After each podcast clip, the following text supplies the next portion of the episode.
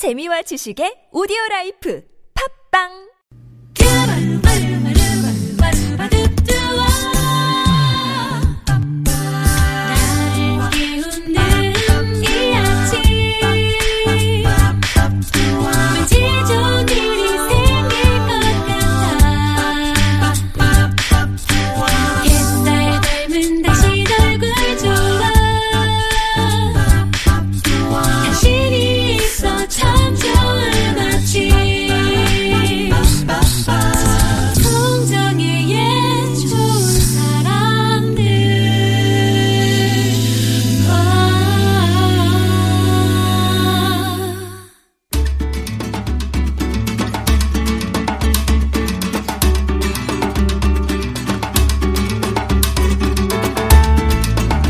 내가 알고 싶은 것은 모두 책에 있다. 내가 읽지 않은 책을 찾아주는 사람이 바로 나의 가장 좋은 친구다.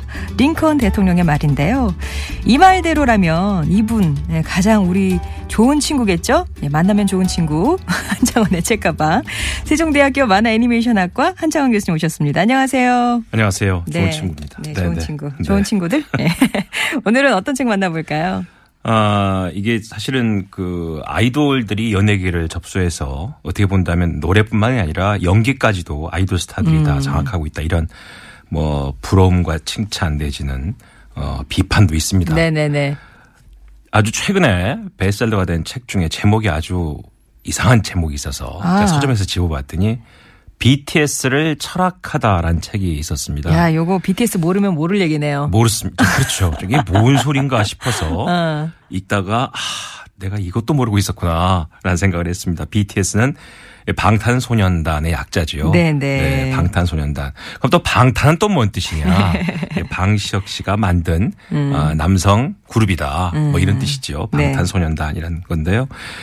우리가 생각하는 것 이상으로 지금 한국의 케이팝의 역사를 새로 쓰고 있습니다. 어떻게 보면 싸이보다도 더 강력한 지금 팬덤을 만들어내고 있는데요. 근데 그 팬덤이 우리가 알고 있는 기존의 방송과 플랫폼이 아니라 전혀 새로운 플랫폼, 유튜브와 댓글과 많은 어, SNS를 통해서 전 세계에서 어, big hit를 하고 있죠.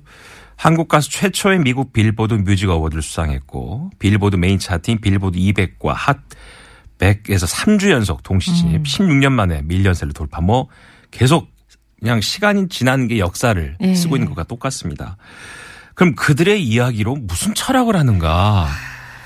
어떤 분은 이 책을 보고 그런 얘기도 하더라고요. 이 책도 기획 아니냐? 뭐 이런 얘기를 하는데. 출판사에서 나온 거죠? 기획사에서 그렇습니다. 나온 게 아니라. 기획사에서 나온 건 예. 아닙니다. 많은 네. 그 지금까지 이- 이게 빅히트 엔터테인먼트라는 회사입니다. 우리가 흔히 아는 YG, SM, JYP도 아닙니다. 음. 이 회사가 세계적인 스타를 만들어냈던 그 후면에는 우리가 생각하지 못했던 어떤 잠재적인 체계적인 계획이 있는 거 아닌가 음. 이런 평가가 있는데 이 책 또한 거기 연장선이 아닌가 뭐 이런 생각도 하시는 분이 있습니다. 네. 저는 읽어보니까 수업 시간도 쓰겠다라는 생각이 들 정도로 어, 활용도가 높나요? 아주 흥미롭습니다. 아. 그래서 오늘 제가 어떻게 보면 좀 어려운 책일 수도 있지만 기본적으로 시작하기 BTS이기 때문에 네네네. 그렇게 또 어렵지도 않은 책이라 오늘 소개를 해드리려고 아. 가지고 왔습니다. 이 책을 보면요. 이 BTS의 인기 요인만을 분석하신 한 거야 한 것이 아니고요. 왜 지금의 10대 전 세계 10대가 이런 방탄소년단 같은 남성 듀엣 그 아. 그룹들을 좋아하고 있는 것인지에 대한 이유를 철학자들의 이야기와 합쳐서 어. 얘기하고 있습니다. 니체, 키에르 케고르, 하이데거, 에릭 호퍼, 테오도르 아도르노, 군터 게바우어, 빌렘 플루서, 헤겔 들뢰즈 뭐 그 철학자 한 명 한 명을 봐도 저도 되게 어려운 사람들이거든요. 근데 그 사람들의 이야기를 BTS의 노래 가사와 그들의 예술 활동을 통해서 그들의 음악이 왜 전 세계인들의 마음을 잡고 있는지에 대해서 강력하게 설명을 하고 있습니다. 예. 참 제가 보니까 뭐 요즘 코리안 시리즈 때문에 하루하루가 저는 아주 즐겁습니다. 아, 네, 그런데 네. 그 코리안 시리즈를 보면 선수들의 행동 하나하나가 칭찬과 비판의 이유가 됩니다. 음. 그게 바로 공인이라는 것이죠. 그러니까 BTS가 하고 있는 노래 가사, 아. 네. 그들이 하고 있는 표정, 그들이 하고 있는 모든 행동이 개인의 일탈이나 개인의 어떤 그 순간적인 순발력으로 평가되는 것이 아니라 어떤 거대한 레이아웃 내에서 어. 그들이 언어를 만들어낸다고 생각하는 것이고요. 어떤 다른 그룹보다도 이 방탄소년단 처음 시작부터 음. 세계관을 가지고 나왔습니다. 아, 그들의 세계관. 네. 우리가 요즘 마블이라는 미국 출- 만화 출판사가 내고 있는 슈퍼 히어로들 보면 각각의 각자의 생각들이 있는데 그들이 한가운데 모이죠. 음. 하나에 모여서 거대한 팀을 어벤져스라는 팀을 네. 만듭니다. 우리가 이런 거를 마블 유니버스라고 하죠. 음. 마블의 세계관이다. 그러니까 청취자나 시청자들이 마블 만화 주인공을 좋아하다 보니까 그들이 살고 있는 세상을 다 합쳐서 거대한 그들의 세상 속에 우리를 넣는다라는 거죠. 그러다 보니까 그들만 나오면 보게 된다는 거예요. 음. 이게 이제 마블 유니버스라는 건데 반대로 또 DC 유니버스는 저스티스 리그라는 연합군을 만들고 있습니다. 음. 이런 것들이 계속 영화 개봉을 하듯이 방탄소년단도 그들의 세계관을 만들고 있고 그들의 세계관을 분석해 보면 아 일반화가 이루어진다. 음. 전 세계 사람들이 좋아할 수밖에 없는 일반화를 그 기획사에서 하고 있는 게 아닌가. 네. 지금 우리가 되게 말하면 남성 그룹 이름 이제 빅뱅이죠. 어, 예, 빅뱅. 예. 그, 마, 그 후로도 많은데. 그 다음에 뭐 우리가 아는 엑소, 어, 예. 엑소, 그 다음에 뭐 슈퍼주니어, 샤이니, 동방신기, 최근에 이제 워너원까지 음. 이렇게 아, 저 이것들 많이 공부했습니다. 그런데 이런 남성 그룹들이 훨씬 여성 그룹보다 많고. 오래 예, 갑니다. 예. 그 이유가 뭐냐면 여성들이 그만큼 소비를 하고 있다는 거거든요. 아, 이 충성도가 시장이. 높다는 아, 겁니다. 그러니까 여성 걸그룹에 대해서 인기가 높은 것처럼 보이지만 음. 사실은 수익 모델이 훨씬 낮답니다. 그러니까 삼촌들은 돈 안 쓴다는 얘기네요. 안 쓴다는 얘기죠. 말만 그러지 별로 안 쓴다는 에이, 얘기고. 삼촌들, 예. 동방신기가 일본에서 인기가 있을 때 분석을 해보니까 음. 그렇게 수십만 장, 수백만 장의 CD가 팔렸는데 사- 그걸 직접 사신 분들은 몇만 명이 안 된다는 거예요. 음. 다시 말하면 한 명이 수십 장을 산다는 얘기입니다. 마치 이런 마음으로 고생한다 애들. 어. 나라도 도와줘야지. 콘서트를 여러 번 가고 CD를 여러 장을 사서 친구들한테 준다는 거예요. 음. 이게 이제 일본에서 동방신기 소비 모델이었는데 이런 것처럼 여성들 충성도가 높은 여성 관객들을 대상으로 한 남성 그룹들의 어, 흥행 음. 그렇게만 보지 않고 이 책에서는 그들이 만들고 있는 하나의 문화의 언어가 음, 지금 우리가 하고자 하는 청춘들의 언어를 강력하게 대변하고 있다. 아. 그 대변의 하나의 이론을 철학자들의 이론을 붙여서 음. 대입, 설명을 하고 대입해서. 있습니다. 아. 그러다 보니까 읽다 보면 어떤 뜻이 되냐면요.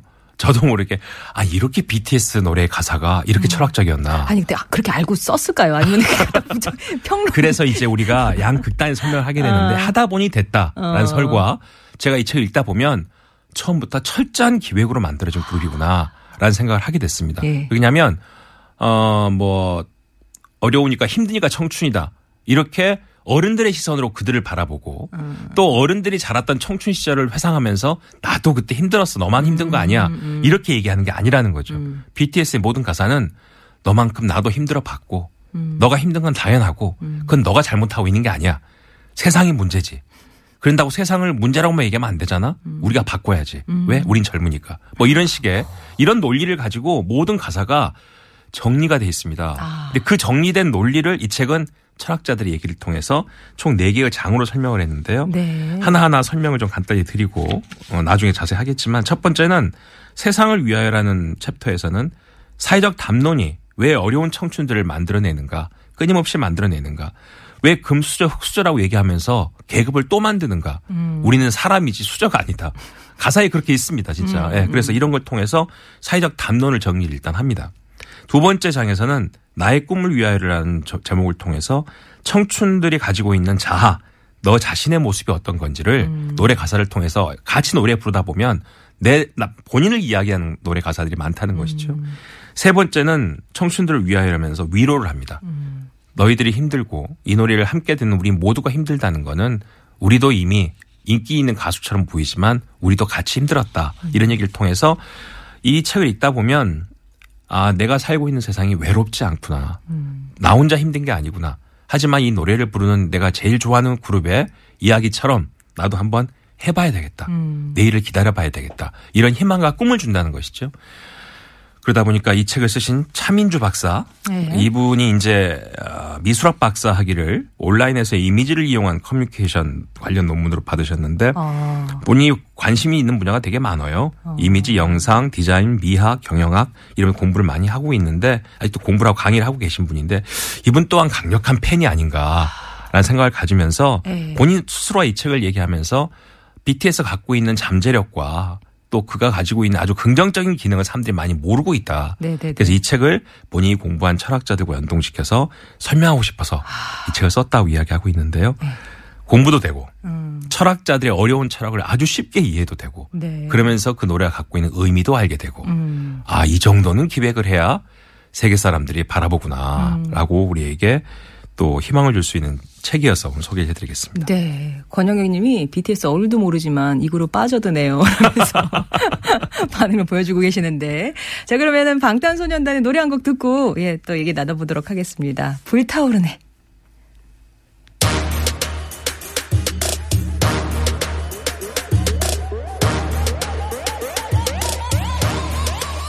불타오르네.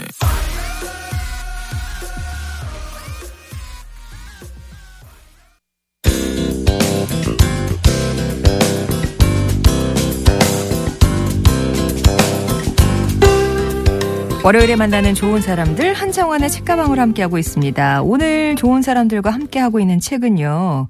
어, 이미지와 영상을 연구해온 미술학 박사인 저자가 7인조 아이돌 그룹 방탄소년단 BTS에 대한 철학적 읽기를 시도하는 BTS를 철학하다라는 책인데요. 나간 사이에 저한테 박사님이 아니 교수님이 몇 명인 줄 알아요? 뭐 이런 것도 물어보시고 새롭게 공부하신 것들을 저한테 막 네, 풀어놓으셨습니다. 저도 몰랐기 때문에 7인조, 예. 7인조입니다. 네. 랩 몬스터가 리더고요. 슈가, 진, 제이홉, 지민, 뷔, 정국 네. 이렇게 일곱 명인데요.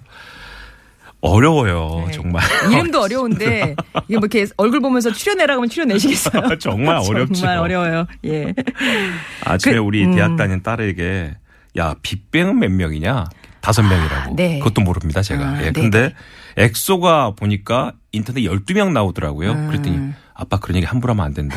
세 명 그만둬서 지금 아홉 명이다. 뭐 이런 얘기를 하더라고요. 그래서 아. 아, 그렇구나. 업데이트도 해야 되는구나. 네, 엄청나구나 이게 그랬는데 빅히트 엔터테인먼트에서 방시혁 씨가 만든 이 그룹이 2013년에 데뷔합니다. 음. 아주 정말 수십 장의 앨범을 냈고 앨범마다 빅히트를 하고 있는데 이 저자는 이 책에서 어떤 의미를 담고 있는지 이렇게 설명하고 있습니다.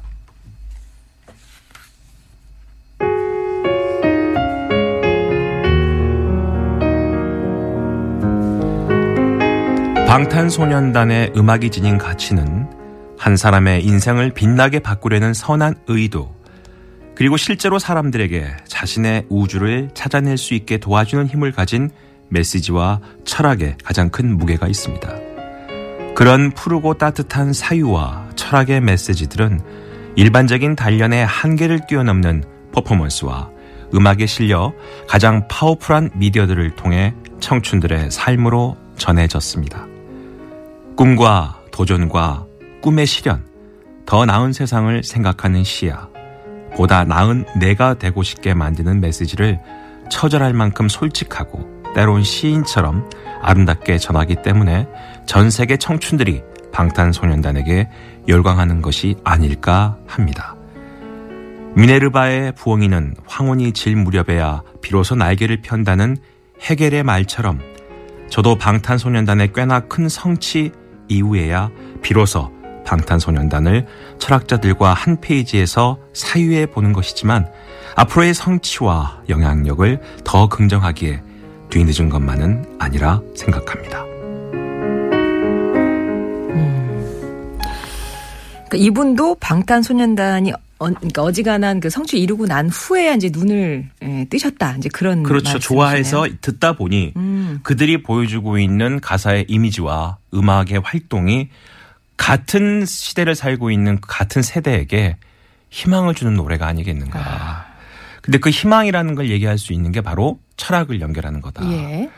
어떤 그 교수님이 그러시더라고요. 본인 미국에서 공부를 할 때 어떤 분이 열쇠를 주시는데 그 열쇠가 만능 열쇠라는 거예요. 이 대학에는 모든 문을 열수 있는 열쇠다. 근데 되게 단순하게 생겼어요, 열쇠가. 고리가. 근데 정말 하룻밤에 밤에 공부하다가 진짜 그럴까? 라고 그 키로 열어봤더니 대학의 모든 문이 다 열리더라는 거예요. 가장 단순한데. 예. 바로 그게 인문학이라는 겁니다. 가장 단순한 열쇠는 아무 문이나 열 수 있는 건데요. 어. 우리가 갖고 있는 각각의 방의 열쇠는 되게 복잡합니다. 왜냐하면 그 키는 그 방만 열게 만들어 놓은 거예요. 예. 그런데 우리가 공부하는 모두 입시 위주의 공부는요. 그 문제만 풀려는 복잡한 열쇠라는 거예요. 어. 그러다 보니까 세상에 나오면 그 문제가 아니면 못풀 수가 풀어. 없다는 거죠. 어. 근데 우리가 세상을 살려면 오래 살 때 그 일만 있습니까? 너무너무 많은 일들이 있고 그 일을 해결하는 선택은 본인의 몫이잖아요. 네. 그럴 때는 만능 열쇠 같은 기본이 있어야 된다는 거죠. 그게 가장 단순한 그게 그게 단순한 열쇠라는 거고 그게 인문학이라는 거죠. 인문학이다. 어. 그러니까 다시 말하면 철학이라는 인문학이 노래를 설명할 수 있듯이 철학을 이해하면 문화도 이해할 수 있다. 음. 예. 이 BTS를 철학하다라는 책은 바로 그런 의미를 가지고 있다고 생각이 듭니다. 음. 그래서 그 니체의 짜라투스트라는 이렇게 말했다라는 책이 있잖아요. 네. 이 책에서는 짜라투스트라라고 합니다. BTS를. 21세기의 짜라투스트라가 아, 이렇게 BTS다. 말했다? 예. 아, 이렇게 얘기할 정도로 그런 식의 대입을 하고 있다는 것이죠. 시작할 때 이제 일장을 소비 사회라는 말로 시작을 하는데요. 이 흐름이 되게 재밌습니다. 프랑스의 철학자 장 보드리아르가 현대 사회를 소비의 사회라고 하면서 현대인들이 타인과의 차이점을 구분하는 수단으로 소비를 택한다. 내가 명품 백을 사는 순간 나는 다르다라고 생각하는 게 이제 바로 장 보드리야르의 이야기죠. 그러면서 또 가짜 가방을 사도 기분이 좋은 거. 이것도 이제 우리가 시뮬레이션이라는 얘기로 가짜가 진짜를 대체한다는 네. 이것도 장 보드리야르의 이야기입니다. 그러면서 우리는 다른 사람이 알지도 못하는 브랜드로 본인을 막 휘감습니다.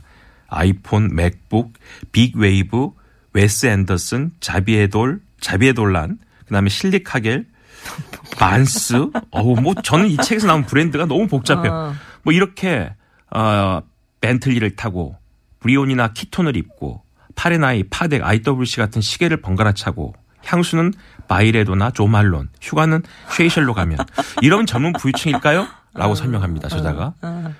사람들은요, 차이를 구축하기 위해 브랜드를 스스로 선택하는 것이 실제로는 소비 사회의 유행 중인 코드에 종속되는 행동이라고 설명한다는 거죠. 네. 자, 이렇게 기호 소비에 익숙한 현대인들이 소비의 취향으로 본인을 사람들한테 확인시켜주고 타인과 자신을 구분하는 역할들을 한다는 것이죠. 가장 인기 있는 기호 분류는 바로 부유층 기호입니다. 그래서 부유한 카테고리로 본인을 편입시키고 싶기 때문에 부유한 자들의 기호와 취향을 흉내내면서 부유층 코스프레를 시도한다는 것이죠. 이렇게 설명하고 바로 BTS의 등골 브레이커라는 노래 가사를 씁니다. 네. 가사 이렇게 나오죠. 수십짜리 신발에 또 수백짜리 패딩, 수십짜리 시계, 또 으스대지 괜히 교육은 산으로 가고 학생도 산으로 가. 21세기 계급은 반으로 딱 나눠져. 있는 자와 없는 자, 신은 자와 없는 자, 입은 자와 벗는 자. 또 기를 써서 얻는 자. 이게 뭔 일이니? 유행해서 넌 밀리니? 떼를 쓰고 애를 써서 얻어냈지. 찔리지. 네가 바로 등골 브레이커. 부모님의 등골 브레이커. 이거 저는 이런 가사를 못 들어봤거든요. 네. 근데 이 자, 자세히 써놓은 거 보니까 아 이런 가사였구나. 그 다시 노래를 들어보니까 아 그 가사구나. 라는 생각이 들었습니다. 이게 제 세대의 한계인데 결국은 수백만 원에 가까운 그 어떤 브랜드의 패딩을 청소년들이 입어서 그 있죠. 계급이 만들어졌던 시기가 있고요. 이게 또 매년 달라집니다. 브랜드가. 맞아요. 마치 이런 물신주의를 쫓는 청소년 문화를 비판한다는 것이죠. 그러면서 또 노르웨이 철학자 소스타인 베블러는 유한계급론이라는 철학에서 부유층의 과소비는 과실을 위한 것이지만 더 문제는 그 아래 계층의 모방 본능이다. 부유층을 지탱해주는 사람들은 노동자들인데 노동자들이 그런 계급을 비판하는 게 아니라 과로하고 또 스스로 낭비하면서 모방 소비를 한다는 거예요. 그들의 소비를 따라가면서 나도 비슷하다 그들과 이렇게 생각한다는 것이죠. 부유층은 또 그들이 따라하잖아요. 그럼 그 브랜드를 버린답니다. 그러면 부유층은 또 새로운 아이템을 구입하고 아래 계층은 또 따라하고 이런 식의 사이클 소비의 악순환이 생긴다는 것이죠. 훈련돼서 몸에 밴 소비의 갈망은 끊임없이 새로운 소비를 계속하도록 우리를 몰아붙입니다. 저희 만화인 이미지과 다닌 학생 중에 그림을 잘 그려서 그 입시학원에 그 강사나 네네. 아르바이트를 시작한 친구도 있어요. 그러면 이제 입시를 준비한 친구들이 와 선생님 너무 그림 잘 그리세요 이러잖아요. 그리고 다른 친구들의 일반적인 뭐 카페 아르바이트나 식당 아르바이트보다 훨씬 가성비가 높습니다 비용이. 근데 그런 거 익숙해지면요 결국 4년 내내 학원 아르바이트만 하게 돼요. 자기 그럼 하고 음. 졸업하고 학원을 합니다. 아. 이게 뭐냐면 본인 스스로 소비가 훈련되다 보면 소비의 훈련적인 습관이 자신이 무슨 일을 하고 있는지를 망각하게 만들어 버린다는 거죠. 또 여기까지 얘기하고 가사가 또 흘러갑니다. 아. 네. 음. 이번에는 고민보다 고우라는 노래 가사인데 돈은 없지만 떠나고 싶어 멀리로 난 돈은 없지만 서로 풀고 싶어 피로 돈 없지만 먹고 싶어 오노지로 열일, 열일에서 번 나이페이 전부 다 내 배. 뭐 이러면서 음. 가사 자체가 지금까지 제가 말씀드렸던 그런 모방 소비를 아. 또 비판하고 있습니다. 그러면서 이 저자는 얘기합니다. 지그문트 바우만이라는 철학자는 교육을 통한 문화혁명으로 소비의 바로 이러한 무한 루트, 악순환을 끊어야 된다고 주장을 했는데 BTS가 바로 당연시 되어버린 소비 기호의 전시와 로고로 불을 과시하는 현상을 가사로 비판하고 있다. 바로 이 노래를 함께 부름으로써 문화적 영향력으로 BTS의 문화적 영향력으로 소비 문화의 문제점이 계속적으로 문제가 제시되고 있기 때문에 바로 이런 것이 바우만이라는 철학자가 말한 교육을 통한 문화혁명이 아니겠는가. 또 이렇게 찬사를 보내고 있습니다. 그러니까 이런 식으로 이제 가사도 나오고 거기에 대한 이제 문화, 대중문화 아니 사회적인 어떤 철학 이런 그 해설이 나오면서 쭉 흘러가는 그렇죠. 거네요. 가사가 계속 노래가 붙고요. 하다 보니까 BTS 노래를 다시 한번 듣게 되는 상황이 네. 되고요. 듣다 보니까 아 그들의 가사 하나 하나가 그냥 지은 가사가 아니라는 거예요. 지금 그들이 이야기하고 있는 언어, 네. 그들이 하고자 하는 의미를 사실은 어른들이 접근하기 어려운 가사지만 가사에는 공감할 수 있는 네. 의미가 다 숨겨져 있다는 뭐 겁니다. 팬들뿐만 아니라 어른들 입장에서도 뭐 나 크게 아이돌한테 관심 없다. 그래도 이제 젊은 사람들이 이해할 수 있는 그런 글이 되겠네요. 그러면서 사회적인 의미도 공부할 수, 공부하, 아, 공부할 수 있는 예. 책인데요. 한 가지 마지막 말씀드리면 이 중간에 중간에 이제 철학자들 이야기 써놨는데 어, 1921년에서 2002년까지 미국의 철학자로서 활동했던 정의론이라는 걸 말씀해 존 롤스라는 철학자가 있습니다. 예. 그가 이런 말을 했습니다. 청춘들이 겪고 있는 불평등과 빈곤은 빈곤이 게으름과 부실한 선택의 결과라는 우파의 주장이 통하지 않는 곳입니다. 자식이 부모를 선택할 수는 없으니까요. 네. 우리가 아이들한테 흔히 부모들이 그렇게 얘기합니다. 거지를 보면서 너 공부 안 하면 이게 거지 된다. 이렇게 저도 어렸을 때부터 그런 의미로 공부를 했습니다. 공부를 해야 돈을 많이 번다고 생각했어요. 그러니까 사람들은 얘기합니다. 돈 많이 번 사람들을 사회에서 인정하지 않으면 누가 공부하겠느냐. 근데 그 의미가 아니라는 것이죠.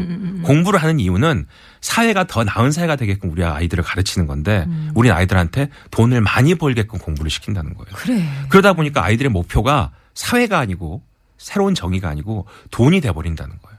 결국 그런 아이들이 많은 세상에서 우리가 또 힘들어질 수밖에 없다는 것이죠. 철학은 바로 그래서 필요한 게 아닌가 이 책은 그렇게 설명하고 있습니다. 이 얘기 듣다 보니까 아무래도 교수님은 학생들이랑 늘 이제 계시니까 네. 이렇게 뭐 이렇게 젊은 사람들의 생각 아니면은 젊은 사람들 사이의 유행 이런 게좀 뭐랄까 민감하다고 생각하시죠? 예, 예.